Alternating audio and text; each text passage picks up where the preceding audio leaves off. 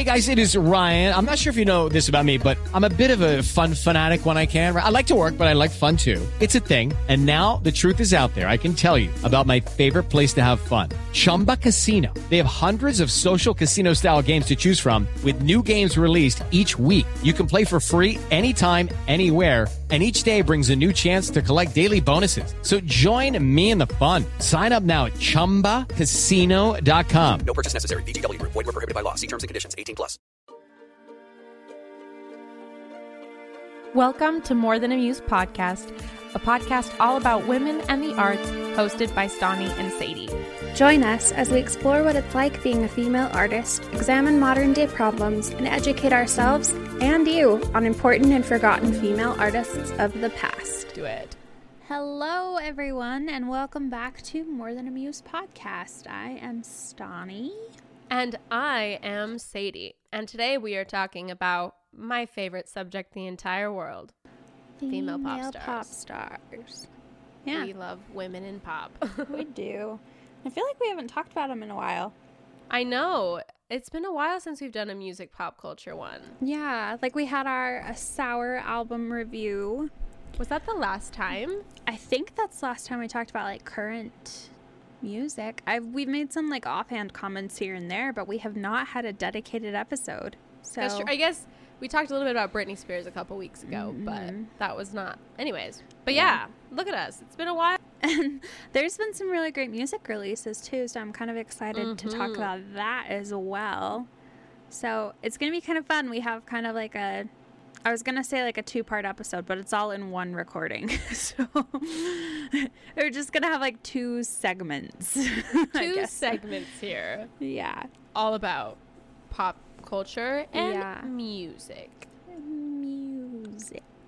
Just jump right in. It's really late that we're recording this right now, so let's not waste any time. I'm tired. Me and Sadie have had some long days, but we're excited to talk about this. I just can't think of any small talk. So. Yeah, I literally got nothing right now. Like, let's just go. Well, do you want to talk about the article you found? Yes. Okay. So the idea for this episode came from an article I found that The Guardian did, and it's by a woman named Laura Snapes, and the title of this article is Billie, Lorde, and Lizzo has become a female pop star in 2021, become unbearable. And it's really, I don't know, it was a really interesting article. This quote that just kind of sums it up. She says, new releases by three pop icons reveal their extreme attempts to protect themselves from the damage caused by fame.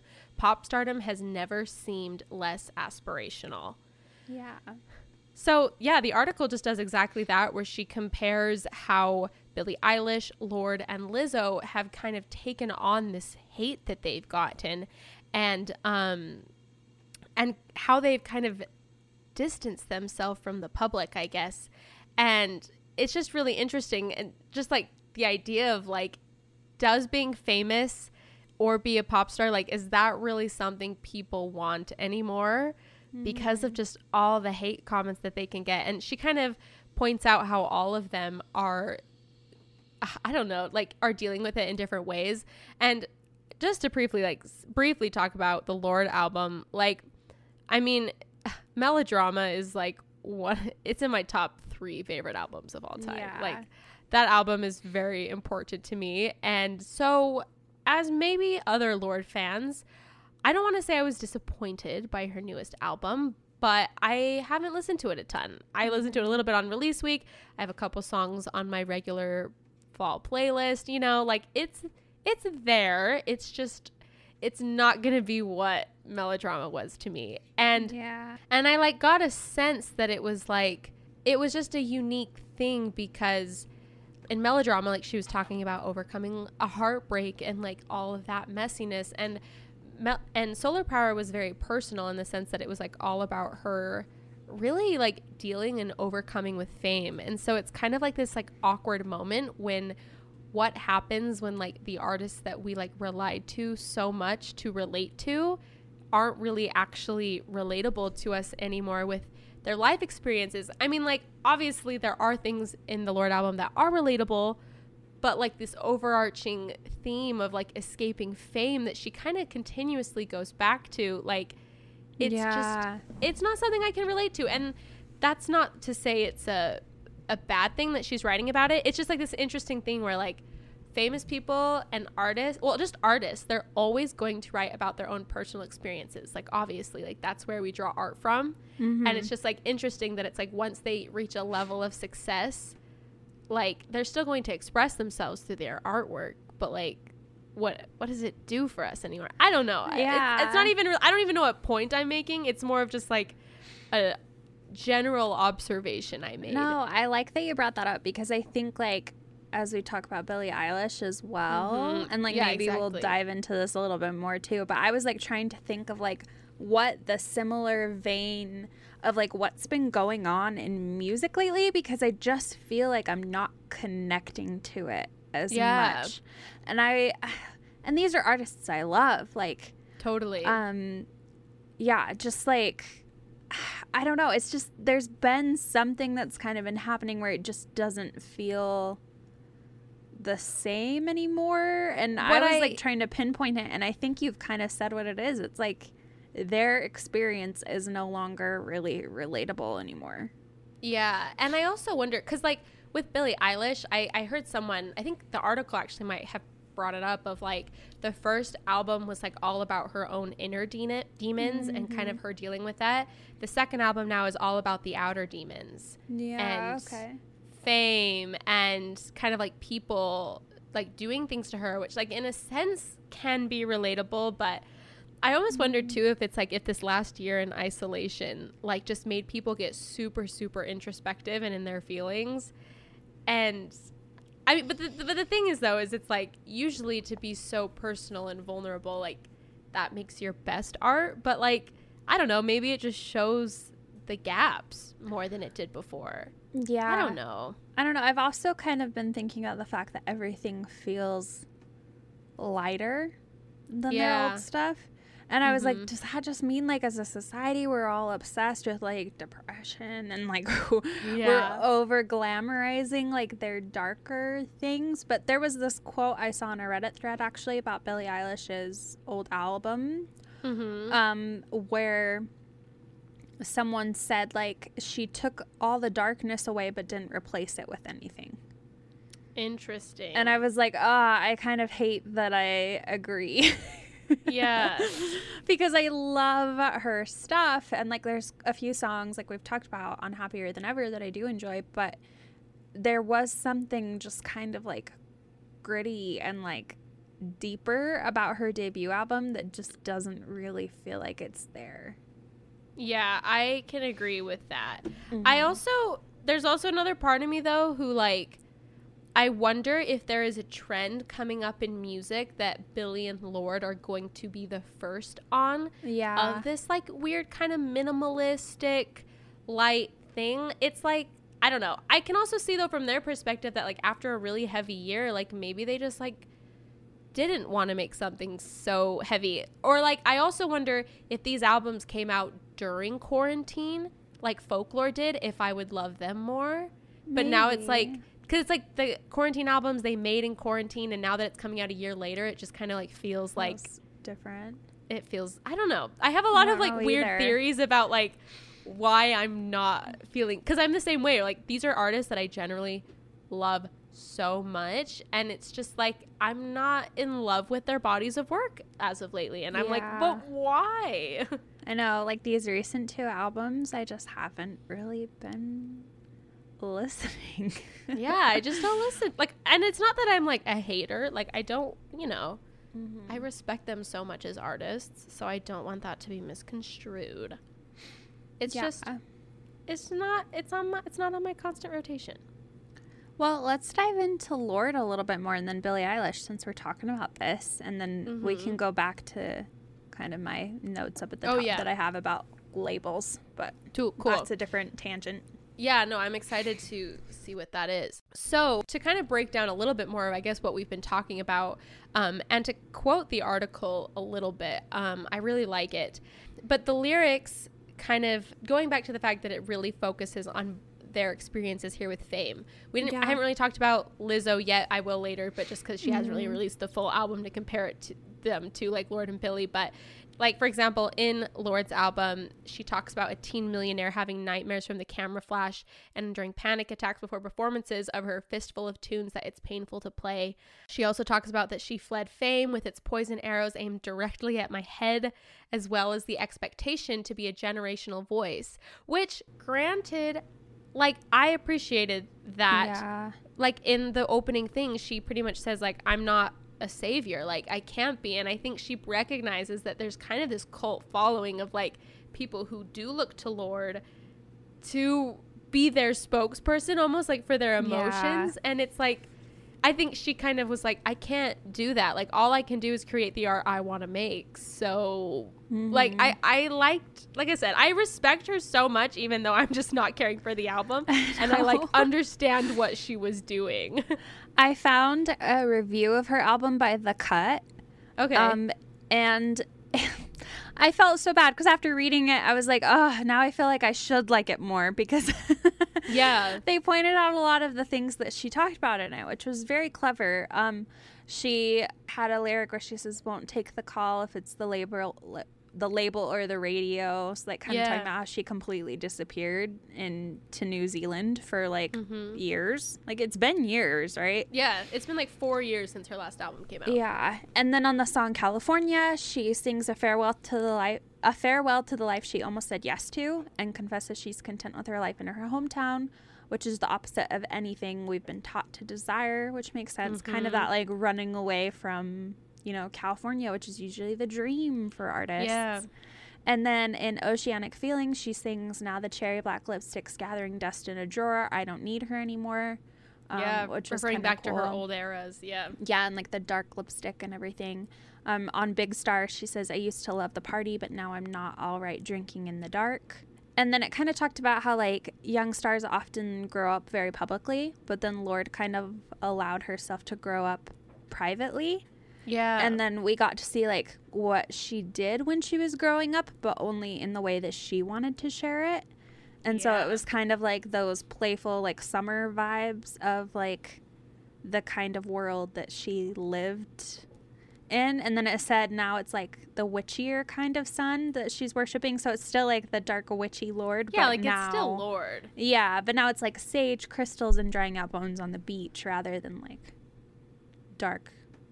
Anyway, I agree. Like, I feel like there is a mindset that I will like this album. Like, for example, Lana Del Rey's album, Norman Effing Rockwell, when it first came out, I was like, not feeling it.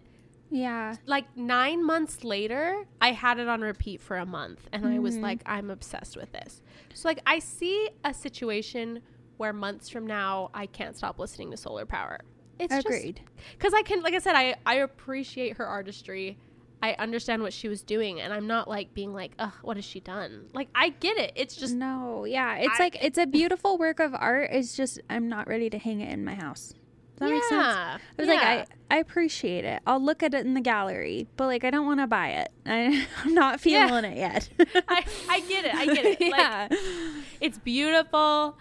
Maybe next month I can justify the purchase.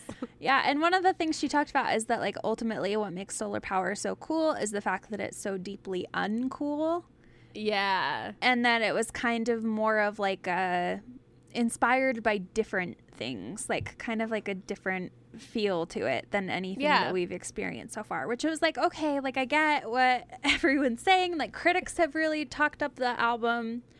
Like, a lot of people have really talked about how critically well Lorde's album did. So I don't know if, like, that means that it's going to do really well in the award shows. I don't know. It got a 65 critic score and a 65 user score. So, like, not as good as some others, but, like, not a total bomb. Yeah. Yeah. So, I don't know. I feel like she didn't care, though. That it was and that's what I want to talk about later, that it seems like these artists don't really care so much about reaching the levels of success that they did before, because they'd rather just kind of make what they want, which is like, like that's what you should be doing. And there's like some really cool things that she did that I thought was kind of a fun like stance that she made, not a fun but like important stance that she made that I think she'll probably continue. She like upped her merch prices, which actually wasn't that bad. They were in like the $45 range. but it was so that she could do completely sustainable and recycled products. Oh, and cool. Then also kind of like a weird thing that hasn't been done before. She did like she called it a music box release. Oh, and so you get the digital downloads, like high quality digital downloads of the album, and then like some merch stuff. So it was like photos and everything, but you're not getting like a physical copy of the CD. And it was like a more environmentally friendly version that wouldn't count towards the charts of like record sales, but she did it anyway because she thought it was important. So I thought that was like a really cool approach, and kind of showed where her priorities lie now, and that she like literally didn't care if she didn't get at the top of the charts for record sales. Also, like, I don't think she even like posted on Instagram when Solar Power first came out. Like, she is off the grid. Oh, it's super interesting though. And then I think it's kind of funny to even compare it to Billie Eilish because she hasn't disappeared. No, but I think she's like almost becoming even more present. Yeah, I mean, she's reaching like I think the peak of her fame, but I mean, she talks about fame a lot in Happier Than Ever, and like one of the very first song, Getting Older, the chorus, she says, "Things I once enjoyed just keep me employed now," which is like so sad. I know. She also mentions deranged strangers who appear at her door. The song NDA, which obviously is a total nod to fame, also talks about like security, emotional toll of being a famous teen. The song, apparently I missed this lyric, but she sings of a secret house she bought at 17 and then was never able to throw a party in. And then in the song Not My Responsibility, she talks about the constant criticism around her body and sexuality, which has been a major thing for Billie Eilish lately. And one line even says, "The body I was born with, is it not what you wanted?" Oh, so, yeah. I think, too, like, because with her, like, big British Vogue cover story where she kind of was, like, the blonde in the corset, you know, which was a total shedding of her image before, she kind of, like, explained in the storyline that she knew that this would draw criticism. And she was right, because people were just like, oh, she's just selling out. You know, like, it's just so interesting that it's like, I think the thing about Billie Eilish is she is very self-aware and is like very, very aware of the things people are saying about her, and knows, like, and just knows that no matter what she does, that like it's going to get criticism. No, it was so interesting to like have her Vogue cover story like totally break the internet just because she decided to wear tighter clothes. Like, not even technically more revealing, just like, tighter. I don't know. Yeah, because she's always worn like really baggy, loose clothes. And I saw somewhere that she was like, I was a child. Like, I didn't want people talking about my body because I was a kid. And she's like, now I'm an adult. So like, I'm owning my own self. And like, it is different. I mean, I've seen like a lot of takes online where it's like, oh, like, did she feel like she had to? And like, what does that say? But it's like at a certain point, like we I mean, like, obviously, I guess we're always going to be like questioning, but like she doesn't owe us that explanation anymore, you know? Yeah, no, exactly. And something that's kind of interesting that the article brought up is that like Billie Eilish has never had to conceal how much she doesn't like fame and how it's ruined elements of her life. Like, she was talking about how like in her debut album she hated every single second of it.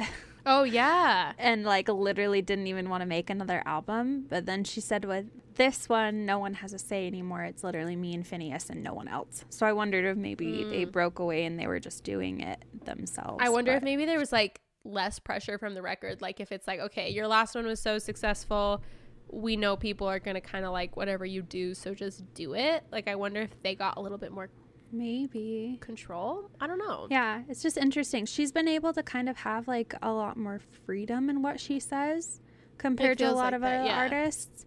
And I don't know exactly what the difference is, but it's definitely like tangible. I wonder if it's just like with social media, if it just kind of forces those barriers to be broken down more. Mm-hmm. And I also feel like, too, that I think with Britney Spears, I feel like with what was going on, like no one was like talking about like how that actually might be really bad for her mental health, you know? Yeah. I think we're a little bit now more aware and like also a little bit more accepting of oh, wait, like, maybe this might suck, you know? Yeah, no, that makes sense. I don't know, though.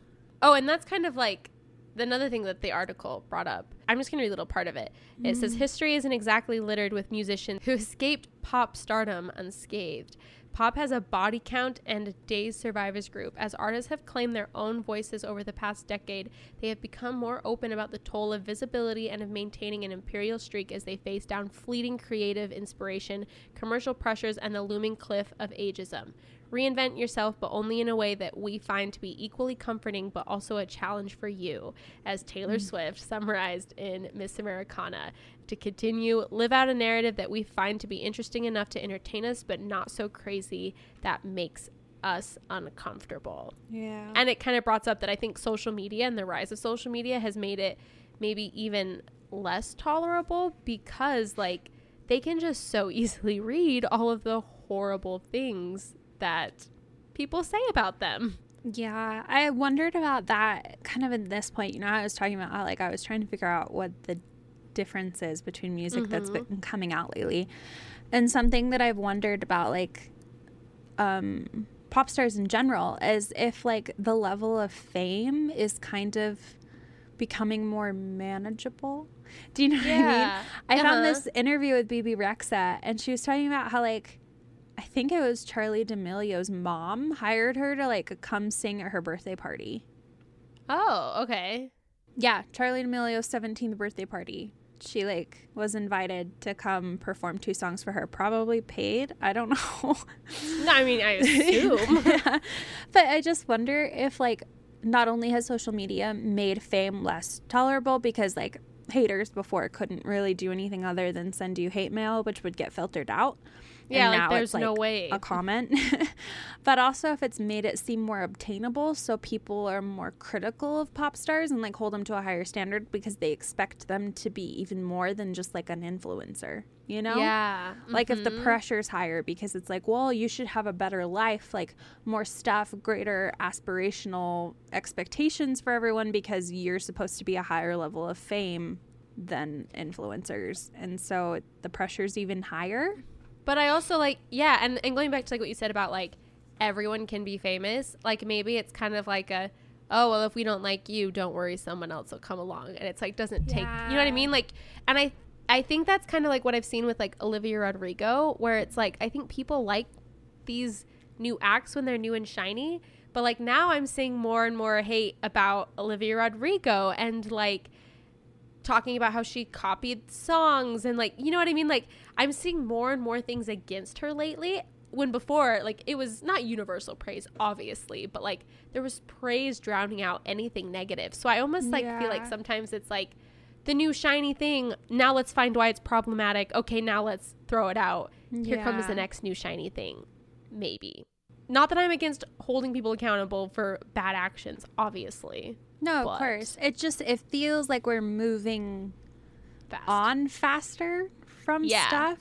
And I don't even quite understand it. Because it's hard, because it's like, I don't want to blame the fans per se. Because like Billie Eilish's album sales were only as high as they were because of her fan base. Yeah, of course. And like Lorde's still charting because of the fans that she has. So a lot of these like lackluster albums that are coming out that maybe aren't as popular with mainstream media are doing better because of that loyal fan base that's still there. Yeah. But I don't know. There's something happening where we're just moving on. Yeah. Like quicker. Or I don't know. Yeah, it's so weird to me. Oh, okay, this is something that I liked. One more thing tying Billie Eilish and Lorde, and then I want to talk about Lizzo for sure. Yeah, definitely. So I'm going to just read this other paragraph just because I really like how this article worded everything. But she said, another part of the problem is that Eilish and Lorde modeled a new type of teen pop stardom. Songwriters first, extruded teen aesthetic beyond what any marketing exec could ever dream up, that nonetheless emerged into the old models of exposure and scrutiny. Both from evidently loving artsy families, they arrived at fame via songs that blew up SoundCloud and a media primed to fetishize anyone that chimes strongly with teenagers, which was so interesting because I like totally. Recently, I listened to a podcast of the New York Times podcast that talked about Lorde. She blew up from SoundCloud just like Billie Eilish did. Like, I didn't realize they had such similar upbringings. And I love that it kind of pointed it out, like that they were like so strong in their aesthetic that it's like they came in such full force. Because, like, they were just who they were, but it just, like, worked and it resonated with people. And so now that I think that it's, like, that image that resonated with people so much and that hooked people so much immediately, like, now that changes, because it changes because it's not a marketing gimmick, right? Yeah. Like, it's going to continue and ebb and flow with who they are. And I don't know. Like, I feel like Taylor Swift kind of did that, but maybe hers was a little bit more jarring that it, like... I don't know. Felt like a new era. That you were just talking about that. And I was trying to figure out what the difference is, because why are we having such a problem with Billie Eilish and Lorde reinventing themselves when Taylor Swift has famously done it with every single album and we let her? Maybe because I think it's the drasticness. Yeah. I think they maybe just subtly reinvent themselves so it doesn't actually feel like anything new, but they try to make it seem like it's something new. I don't know. I don't know either. But people didn't really like Reputation when it came out. People didn't care for that album. No. Oh, I thought it was one of her best work. I agree. I love Reputation. But I think people miss the point. I think it's aged well. I think now that it's been out a couple years, people are like, oh, okay, it's better than I remembered it. But when it came out, critics didn't love it. Neither did like people that weren't Taylor Swift fans. So maybe that's how we'll feel about Billie Eilish and Lorde's albums. I have no idea. I don't know either. I like that, like, we're just not making points. We're just like, I don't know. Maybe this, like, maybe that. No, because I've really been trying to figure this out. Like, I love Billie Eilish and I love Lorde, and I just have not liked these albums, and I can't figure out why.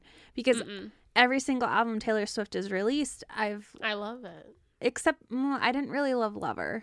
That's true. But I liked enough of the songs on Lover that I still listen to it.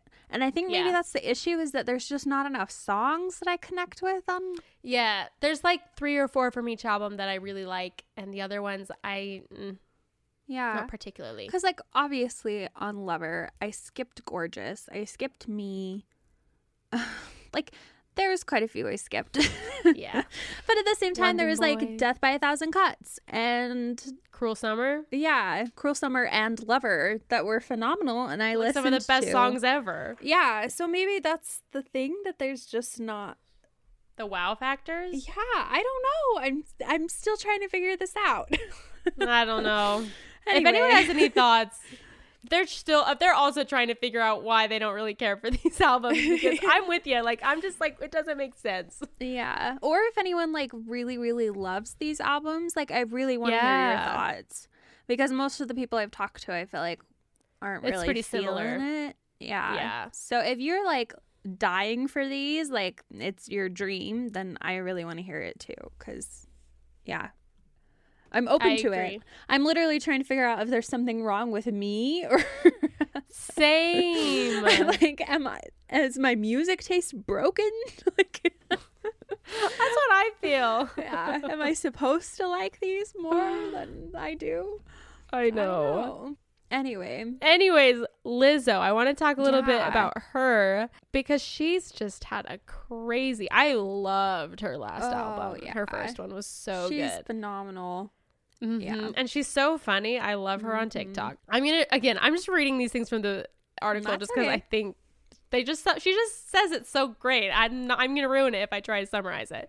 But Lizzo had a comparable rise, spending years as an under-the-radar indie rapper before her empowerment singles Good As Hell and Truth Hurts blew up several years after their initial release. Which is crazy, by the way. Lizzo has been grinding forever.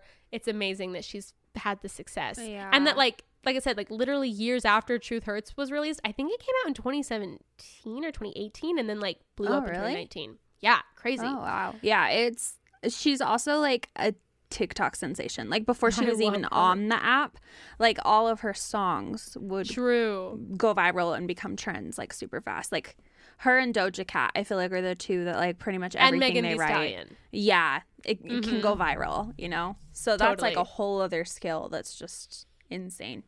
Yeah. But anyways, those songs, they made her into a global star, but also opened her up to extreme and often conflicting attacks which is interesting. Beyond really what Eilish or Lorde might experience.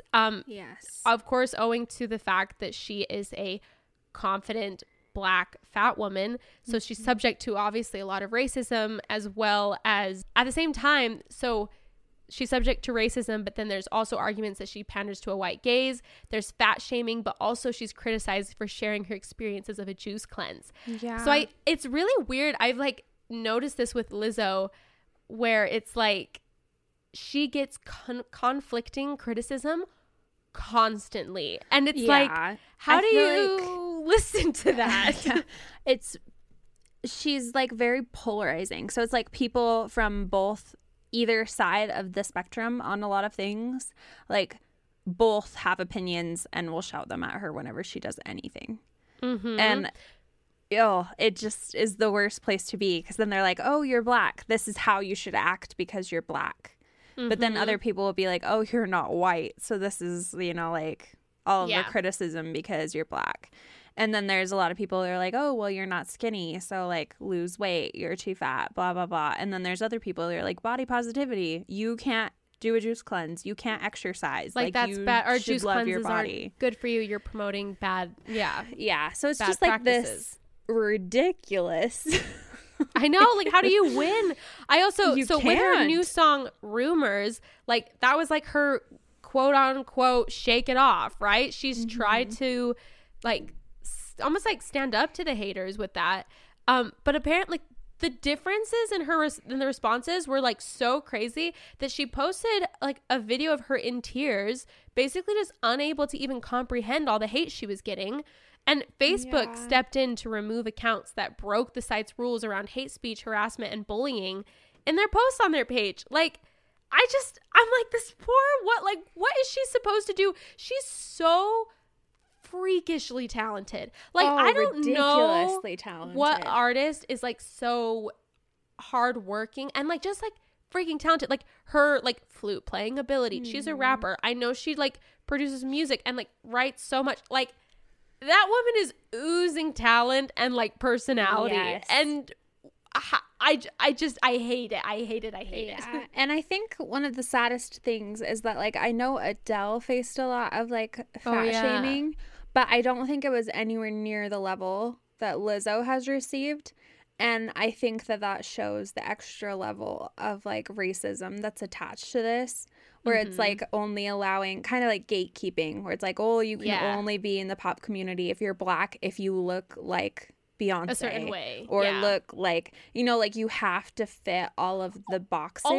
Also, I think people are so threatened by the fact that she's so like confident with it, right? Because because Adele wasn't wearing like outfits like Lizzo does or was. I don't think, you know. No, she wore like drapery black outfits. Exactly. Like, so I feel like there's that aspect of it where it's like, oh, Adele's dressing appropriately for her body, like the way that they deem a fat body should dress, when it's like, so I think people maybe feel even more threatened by that. We're going to take a quick break just to spotlight one of our new favorite women artists. Today, I'm going to shout out someone I've actually been DMing with, as they are a listener. But it's Whitney L. Anderson _art. And she does collages, paintings, and drawings. Her stuff is so good. I am obsessed with it. She's in Denver, Colorado. Is that collage? Yeah, I think so. Love that. I think it's collage. It looks like she uses magazine pieces. It's so cool. I love mixed media. Yeah, like there's like a Marilyn Monroe one, and it's so cool. That's awesome. Yeah, they're beautiful. So, like I said, I know she's a listener. I've DM'd her. She sent me an article or something to check out. So cool. Yeah, her collages are really amazing. So go check her out. Again, it's Whitney L. Anderson, I believe. Yeah, Whitney L. Anderson _. I was looking for a stained glass artist, like historically, and I couldn't find one. So if anyone knows of a historical stained glass artist that is a female, then please let me know, because I find stained glass so incredibly fascinating and I want it in my house one day. And yeah, anyway, but there are a lot of people on Instagram who sell stained glass pieces that are really cool, and it's really awesome. So there's two I'm going to shout out. The first one is Caroline, and her username is illumi.glass, so it's Lumie.glass, and hers is like abstract shapes that she like layers on top of each other, and then it like creates this really cool effect. Like, can you imagine that hanging in front of a window? That would honestly just be like stunning. I love stained glass so much. Anyway, so I love that approach of like kind of doing these layered shapes to kind of create something rather than like segments within one pane of glass. Yeah. So that's really cool. And then the other one is Lindsay, and her username is LuxyFlux. So it's LuxyFlux. And hers is a little bit more traditional stained glass, but she's done a lot of like planets and eyes and mushrooms and animals and all sorts of things. I love that she just did this like huge piece of like three faces like layered together, and it's incredible.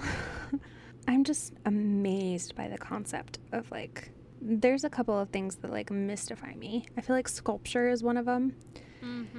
And then like stained glass is another. Like I just can't. I could just never. Yeah, like I cannot even comprehend how someone like thinks of that.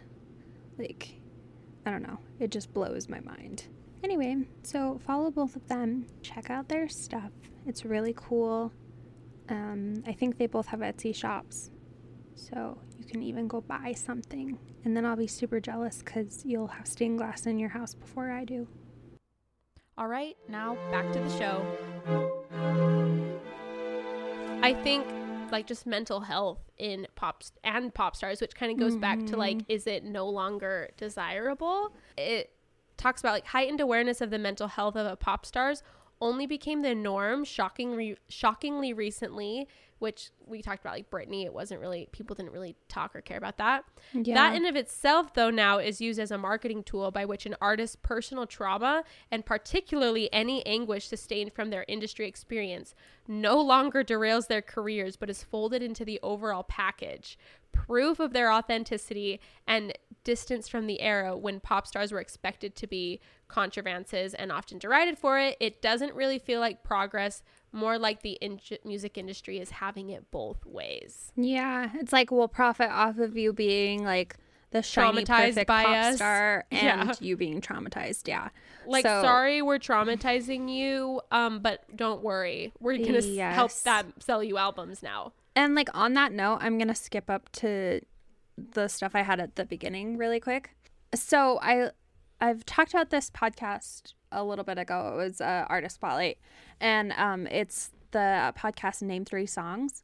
Mm-hmm. And it was kind of funny because at the beginning of this article, it brought up Ray, which I actually haven't heard of, but she's a British artist. Yeah, I actually haven't heard of her either. Yeah, and it was talking in the beginning that like her recent outcry on social media has like also brought attention to the music industry. And there's another article by The Guardian that was linked that was like, I had no confidence, no money, the pop stars kept in limbo by major labels. Okay. And it's kind of this experience that like has been happening lately where it's super messed up. So Ray was signed with a label called Polydor. They signed her, and then they said, okay, like we'll sign you for four albums, I think. Okay. Whatever that's called. And then in order to like actually release the album, you have to like, they had like a bunch of stuff she had to do first.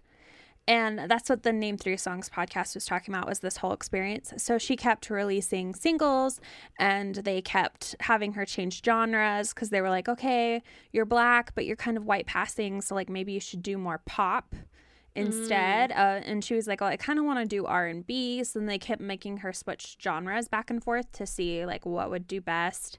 And then they kept having her like feature on other people's work, but then not like actually letting her release a lot of her own. And so finally, like after it had been years and years and years, where she was like, I literally just want to release an album. Like, are you going to let me do this or not? And they were like, well, like, let's release another single and see how that does. And so finally she just released this like thing on social media and was just like, I can't do this anymore. Like, I have been so good. I've done everything that they told me to do. Yeah, she said, I've done everything they asked me. I switched genres. I worked 7 days a week. Ask anyone in the music game. They know. I'm done being a polite pop star. And wow. She was just like, I'm so sick of this. Like, you're stringing me along, and I'm never actually going to be able to release my music. Like, what's the deal? And so they released her, and I think she's actually coming out with an album now. Now I want to go listen to her and like support everything she does. I know. And then apparently it happened to someone else as well. There was another artist signed with the same label who had the exact same experience. Singer and songwriter Marnie also had the same thing. So she spent 5 years stuck in a deal with Sony. And then she never got to release any music. And then she left the company, but she feels like she lost her 20s. Because she just waiting. Spent 5 years waiting to release an album that never happened. And then Bruno Major, who's another singer and songwriter, he was given like A-class treatment when he got signed with a label. Like, they told him his pick of musicians. He had a private chef that they signed him up to, like flew him to a private island. And then when the label head who signed him on decided his album was rubbish, they like wouldn't release it. And like kicked him out of the label immediately. Wow. And so he had like this huge high life, like they paid for everything, and then they're like, no, we won't release it, and it's all ours, so you can't, and goodbye. And like he said, I had no confidence, no money, and it's a long way down. When you become the guy that signs a record deal and goes to LA and then you get dropped, it's humbling. So it kind of taught him, and I thought it was really interesting. He mentioned that he compared the record label signing and everything to a TV talent show search. It's like people think you're going to be famous or successful, and that like they'll give you this magic wand of success and help you, but the majority of the people on the show actually get sunk and legally bound in deals that mean they're never able to release music. And he said the major label system is really not that different, just a little bit more finessed. So he's saying that the way that labels are kind of acting right now is that they are trying to just pick up as many people as possible. Yeah. Because then if they can get the right sound that will hit, you know, like the next big thing. Because I think no one can predict really what's going to happen right now. You never know what people are going to like. So they'll like sign them up and retain them, but then not actually let them do anything until they can like be sure that it's going to be a hit. And it's just kind of interesting. There was a guy named Ted Kockle who said, in order to keep an artist energized, satiated, I don't know the word, and focused, you have to let them make an album. So he's just like, it's a rite of passage. Like, eventually if you're going to sign up an artist, you have to let them do something. You have to let them create, because someone else mentioned that like nowhere else in this world would you get a job and then they tell you, here's a job contract, but actually we don't want you to come into work, so we're going to pay you so that you can't go and find another job. It doesn't make sense. And so that kind of like, when it read about the music industry having it both ways, it's kind of like the music industry is the only one profiting off of anything that's happening in music right now, because album sales and merch, still part of it goes to the record labels. And then they're supposed to do more promotion, but a lot of that is still completely on the artist, and a lot of things aren't getting promoted unless the artist does it themselves. So it's just kind of this weird corporate thing that's happening where like literally the monster is like this music industry, and they're profiting off of everything, and everyone else is kind of getting screwed over. All the artists are. Yeah. And kind of like going back, like it's like crazy that it's like they can create this situation that like frustrates artists and then later be like, oh, cool, like you feel like taken advantage of and you've put that into your art. Awesome. Now we'll market that as like authenticity, when it's like you're the one who screwed them over. Yeah. Anyway, yeah, if you want to hear more about like record label deals and contracts and stuff, like I want to go listen to that episode. The latest Name Three Songs episode, I'll tell you the title of it. When record labels take advantage of artists. Yeah, I've like heard of just like so many people too who like they make an awesome record and then the label decides, nope, we don't think this is marketable, so they shelf it, and then all that work goes to waste. Mm-hmm.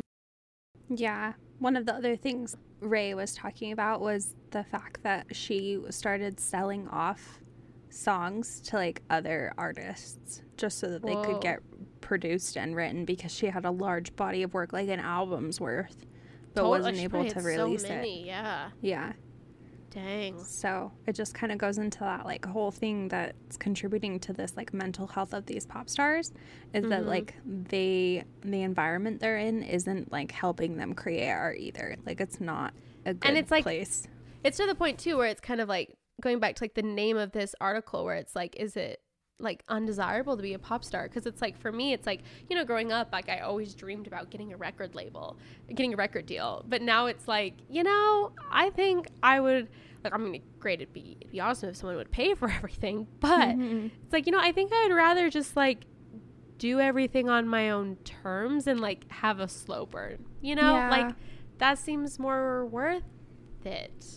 And I think that's how a lot of artists feel. If it's like, it's no longer the grand shiny thing to get the record deal because it just doesn't sound fun anymore. Like seeing all the hate these people are getting, it's just like, I'm good. Like I'd rather be I want to be a musician and like find success in that. But it's like, I don't think I want to be famous anymore. No, it's interesting, the switch. I wonder if it will continue even more because like TikTok stars are on the rise. Like music is being released with TikTok as the only promotion, and they actually seem to be doing really well. Well, yeah. And so I wonder if like independent music is going to kind of become the new thing. I think so. I want to just read this last little paragraph of it, and then we can talk about some of the music we've been listening to. Cool. Eilish and Lorde's latest releases chime with a moment of societal refusal, firmly stating that what they need in order to protect their mental health and mirroring a turn away from hustle culture towards more intimate forms of self-protection and fulfillment, making in the face of rabid expectation feels like applying aloe vera to a burn and accepting a sales hit in a potential way to establish a sustainable path forward long term. And then it brought up the fact that, you know, Lorde did the environmentally friendly music box like you talked about, and then it ends with, but it's also hard to imagine who would sign up to be a pop star in 2021 with everything we know now, and hard to reckon with the ethics of pop fandom when what attention only inflames a merciless and exploitive existence.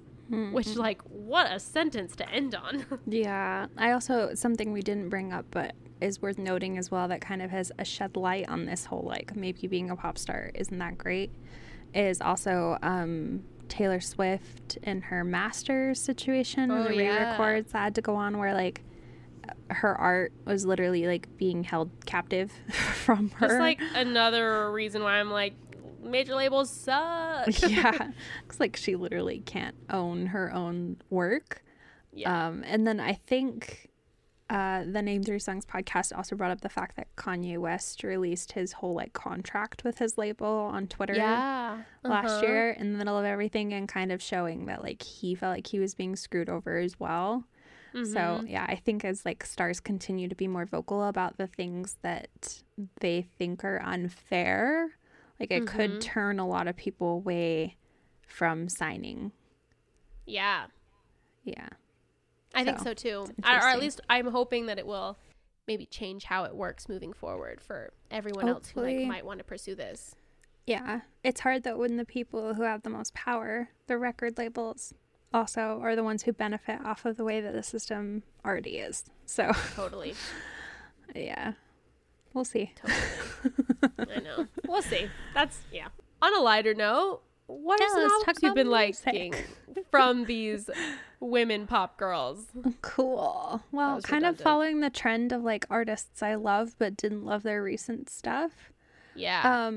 Well, first off, Lana Del Rey released an album this year. Did you even know? Yeah, Chemtrails Over the Country Club. Have you listened to it? Didn't even know. I played a few songs right before we started recording because I didn't even hear about this. It was the weirdest album rollout ever. Okay. It's like, was I think I under she's a kind rock? Of in the phase where she just like knows, like she just is doing whatever the heck she wants. Mm-hmm. Like I think that's what she's doing, and so she just like announced it on Instagram a couple times, but like it was so random. There wasn't like much of a build up or promotion. Yeah. She just kind of did it, which like I like it. Like I said, I think it's her way of kind of like taking back her own power. No, that's cool. Do you like it? What are your thoughts? It's very similar to her previous album, NFR. I like the other one more, but I do. There's a couple songs on it that I really enjoy. Cool. I'm excited to listen. It's just more Lana, you know? Yeah. No, I liked NFR. Yeah. Apparently, she's announced that she's releasing a new album again soon.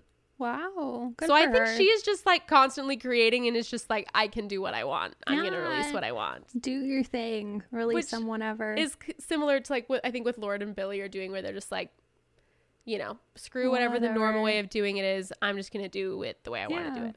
Huh. Good. Which I think it'll be good in the long run for artists if these bigger artists start doing this now. Like I think Taylor Swift is doing that too with like doing Folklore and Evermore back to back and then doing them as surprise albums. You know, like I think it's just cool to see artists starting to create. It seems more on their own terms rather than like the typical record label layout. No, that makes sense. Yeah. But yeah, I would listen to it. Good. I'm excited about it. An album that was kind of another like lackluster for me though, Ancient Dreams in a Modern Land, Marina. Yes, yeah, same. See, Marina used to be an artist that I could literally listen to every single song she had released on repeat and never get bored. Like single song. Yes. Yeah. Like her albums are usually like hit after hit after hit. And I know a lot of people didn't like Love and Fear, but I loved it. I really liked it. Mm-hmm. I really, really loved it. Like there was quite a few on there that I just adored, and Fruit is just like a work of art. Oh, so, I love Fruit. Yeah, and then like Electra Heart, Family Jewels, like I've loved everything she's ever done, and then to just have this one, it just didn't really hit for me. It felt a little too on the nose. Yeah, that makes sense. I think I liked a couple songs from it. Like I added songs to the playlist, but I don't think I ever actually listened to the whole album. Yeah, I listened to it through one day, and I like to put albums on and not like pay attention to titles and then just see if anything sticks out. Yeah. And there just wasn't really anything that like really grabbed you. Yeah. And I was like, oh man, I'm so bummed. Cause, like, I know. Usually it's Marina. Yeah. Like I can always count on Marina. And that one just didn't, I don't know. Have you listened to the new Halsey album? Are you a Halsey fan? I have enjoyed quite a few songs of Halsey's. I've never been like a full-on album listener, but I have added, I think, a song from every single one of her albums to my playlist. Her Badlands album, I listened to that one all the way through. That was her 2015. Yes, I love that album. But I just wanted to bring up the fact that like, so her album's really good. There's two songs that I really adored, 1121 and Honey. Oh yeah, I like those ones too. They're really, really good. So I liked those. But also she's just done a lot of like really cool art history motifs. Oh yeah. In her stuff that's like really incredible. So like her album cover is based on like a really famous art history picture of Madonna and Child. Like literally the dress, the throne, everything. It's like spot on. And then her film, which we haven't seen because I cannot wait till I can see it, though. It's not released in Utah. But she also did a lot of things in that as well that are really cool. So if you want to hear like all of that stuff, then the podcast Art Pop Talk. Yes, I listened to that episode after you told me about it. So they have a podcast episode called If I Can't Have Love, I Want Art Pop Talk. And they talk about Queen Halsey and like the whole album and the video and everything else, and that was just really cool. So I love what she's doing. Obviously we love an homage to traditional art history. Totally. So it was just really cool concept that she had, and like her whole thing with like pregnancy and her body and sexuality and how it all connects, like phenomenal. So like, yeah, once again, really love the concept, liked quite a few of the songs, didn't love all of them, but it was like good enough that like it's worth mentioning. It was worth. I'm not gonna lie, the first time I listened to it, and I'm usually like, I will play Halsey's albums for like a long time. The first time I listened to it, I was like, okay, yeah, it's a miss for me. But then I saw someone on Twitter that I follow, and he was like, Halsey's album is like a 5 album for me. And like pretty much he's like, one of 10 albums that is a perfect 5. He's like, but it was great. And I like responded, and I was like, really? Like, I was so underwhelmed. And he was like, you need to listen to it again because like it's so good. So I did, and I got it. I got it the second time because I listened to the album on my drive home today. I love The Tradition, Easier Than Lying. I also love the ones you mentioned. I love Whispers. Like, I love a lot of them now. So I think it just took a moment. I for some reason, second listen, I was sold. No, I like that. I'm excited to listen to it again. I haven't listened to Doja Cat's album in full yet, but I've been meaning to. Like, everyone tells me it's so good, and like, I always forget when it's like time to like listen to music. I forget. So here's me promising that by the time this episode comes out, I've listened to Doja Cat's album. Okay, good to know. I was gonna ask you if you had, because I haven't, and I need to. But I've heard such great things about it. Yes. And then this is kind of a smaller artist, but I wanted to bring her up because her recent album is really, really good. I loved it. Yeah. Okay, good. You've heard of her? Mm-hmm. Maisie Williams. You signed up for this? Oh, Maisie Peters. You signed up for this. Why do I always say Williams? Who is Maisie Williams? Aha, Maisie Williams is in Game of Thrones. I always say Maisie Williams instead of Maisie Peters. Oops. That's okay. Not the actress. Maisie Peters. Maisie Peters. She's so good. Love Him, I Don't, and Boy.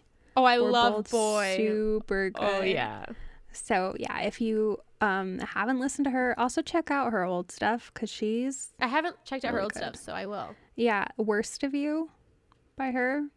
Oh, okay. Super good. Smaller artist, but, like, let's give her some love. Mm-hmm. And then some upcoming albums. We've got ABBA. Oh, thank the good Lord. After how many years? God is smiling on us as a civilization and gracing us with another ABBA album. I feel like we need to do a whole ABBA episode. Can we? Yes, let's do it. So when their album releases, or maybe even before then, if we can't wait that long, you can expect a whole history and discography of ABBA because come on. Like, I love ABBA so much. Basically the inventors of modern pop. And that's not an exaggeration. No, like music exists because of ABBA. I have a gig on Friday night where I'm doing like an acoustic set of a bunch of songs, but I wanted to do one cover, so I'm doing Gimme Gimme Gimme by ABBA. Love that. And I'm so excited to sing that song. The coolest part about them is the fact that like both of them were married, like each couple was, so there's 2 boys and 2 girls, and they were like married to each other, like obviously one girl married to one guy, one girl married to the other guy, and then they divorced, and that's what broke up the band. And so I just love more than anything that like now, because when Mamma Mia the musical came out, they kind of all reunited again and like started becoming friends again because it had been so long that like they were able to get over it. And now the fact that like they're able to like bond their relationship even more and start like making music again together, like I just think that shows like a level of like, I don't know, like maturity and just like tune in for the music. Yeah, just like a level of like humanity that I really enjoy, that they're like able to put it past them and just like remember the good times and like release songs again. I am realizing I literally know nothing about ABBA because I had no idea any of that. So we have to do an episode on them. Yeah, so I grew up on ABBA. Like, I grew up on them too. I just didn't know anything about them. Oh, my mom would talk about them all the time. And then when Mamma Mia came out, like all my aunts went and watched the movie, and then like the soundtrack was on repeat. So good. So yeah, I did a deep dive into ABBA when I was in high school. The next album that I'm so excited for, and I think I'm more excited because the singles have not disappointed me at all. I know, and a lot of people don't like them, but I have been in love. I think they're perfect. Yeah. And we're talking about Casey Musgraves. I am obsessed with them. This is exactly what I wanted from her divorce album. I know, and obviously it's hidden really well for me. Oh no. Perfect timing. I'm so sorry. No, it's okay. But I'm so happy. Like, you know, I mean, I'm not happy for you at all, but at least you get to understand Casey Musgrave's album. No, because here's the thing. A lot of artists have been releasing like breakup albums, and it's like, yeah, okay, like I can kind of relate, but like a divorce album? I mean, that's like a level that I can get on. Like when... I'm sorry to be laughing about it, but yeah, it's true. Like when everyone was like, oh, I need to get in the right mindset for All Too Well. And I'm like, there. Like, ma'am? Been there all year. So. Oh my gosh, you get, hold on. You get Casey Musgrave's divorce album. And then a month and a half later, you get Taylor's version. Yeah. And I got Olivia Rodrigo at the beginning of this year. I mean, at least you're getting companions to like... I know. I'm doing great. I have a playlist. It's amazing. So... There's like happiness, and Happier Than Ever. Right at the top. It's like the trifecta. Yeah. It's... No, because if you think about it, I could do a whole thing on that. Those three are like the perfect emotions of like what leaving a relationship feels like, because it's like happier than ever, and the where you're like angry and mad, but then like happy that they're gone, and then like happier, where it's kind of like sweet in a way, like I hope you're happy but not as happy as you were with me, and that's the Olivia Rodrigo one. And then you have Happiness by Taylor Swift, where she talks about the fact that she's like, you'll be happy and I'll be happy, but we were happy together. It's like closure. Yes. It's like the perfect like emotions that sum everything up. They're so good. And then I based the rest of it out, like the whole playlist off of it. And I love it so much. As you should. And I'm sure you're going to get so many good ones with Starcross. So at least there's a bright side in this. I know. I'm really excited about my playlist, guys. I've also wondered if maybe that's why Billie and Lorde's albums haven't hit as much with me, because they're happy music. And I'm just not there. Well, I consider myself happy in my life, so maybe I'm not. I don't know. And then I just wanted to make a note. I haven't listened to any of these albums, but apparently Ariana Grande, Miley Cyrus, and Lady Gaga all released music last year. Hold on. Are you telling me you haven't listened to Positions, Plastic Hearts, or Chromatica? No. Okay, listen.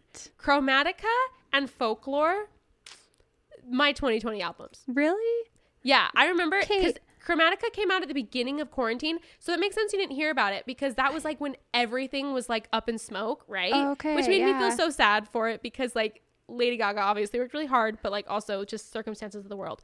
I think she actually kept putting it off because of the Black Lives Matter movement. I'm not for sure. It was right when everything was going on in 2020. It's so good, Stani. I didn't hear about any of these. The only reason I even like knew Miley Cyrus had new music is because her stuff's been coming up on like my radio lately, and I've been adding songs. Plastic Hearts is also really good. Yeah, I really like it. There's divorce songs in there too. Yeah, I've added a few, but I haven't listened to the whole album. I have Angels Like You, and I love Angels one. Like You. Today I added another one as well, but I was just like, why didn't I hear about it at all? Was 2020 just so encompassing that like stuff got lost? Plastic Hearts though is a great album. I think that's Miley Cyrus at her very best. I love pop, hyper pop, Lady Gaga, Chromatica. Like it was like one of like the few moments of like pure joy in 2020 where it came out. My husband was just like in the other room like watching TV, and I was just like in my kitchen like full on dancing, like not just and like I was just freely dancing to this album. And I love Chromatica so much. Positions was fine. I didn't really listen to it a lot. I love Thank You Next and Sweetener. I didn't care for Positions like, so much. I followed the Thank You Next whole thing. So good. Like, I listened to every song. Like, so it's just kind of weird to be like, wait, what? Like, when did this come out? Why didn't I hear anything? I am actually surprised you missed Positions. I think I can understand Chromatica, but I'm shook that you missed that one. What month did it come out? Positions came out October of 2020. I mean, I did have kind of a crazy year last year, so But yeah, I'm excited about the Miley Cyrus album. From what I've heard, it sounds phenomenal, so I'm excited to listen all the way through. And then I promise I will also be listening to Doja Cat's, Ariana Grande, and Lady Gaga's. Please so that I can be up to date. People, you know what, Chromatica did not get the love that it deserved. I don't know why people didn't like it. It's one of like, it's my favorite Lady Gaga album. So that's awesome. And I like Lady Gaga. She's a top 5 artist for me. So yeah. Thanks for joining us, everyone. Thank you. I'm gonna go to bed. Yeah, and we would love to hear your thoughts, like on the is being a pop star toxic, or also just kind of like music, especially Billie Eilish's and Lorde's albums. Like we said, I really want to hear thoughts on those. Yeah. I know. Yeah. I want to know what I'm missing, but I know a lot of people I'm talking to, they're feeling the same. So yeah. So tell us what you think, and let's all go give Lizzo some attention and love. I feel like we didn't talk about her a lot, and I feel bad about that, but it's just because we were mainly just talking about the music. Well, yeah. Well, I want to do a whole Lizzo episode as well, because I know she has a really cool story. So we'll save the Lizzo talk for when we do a Lizzo episode, which hopefully will be soon. Yeah, but we can support her in the meantime. Her TikTok is super fun to follow. It is so fun. I love it. And then, yeah, we'll be back next week. With a historical female artist. And then I'm covering someone really cool. So tune in. Have a great week, guys. Have a great week. Bye.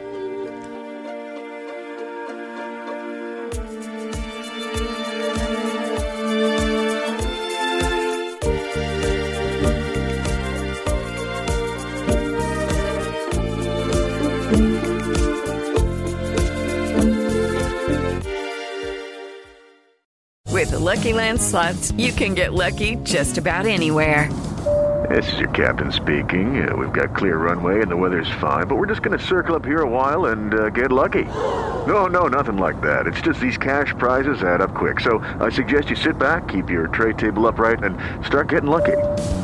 Play for free at LuckyLandSlots.com. Are you feeling lucky? No purchase necessary. Void where prohibited by law. 18+ terms and conditions apply. See website for details.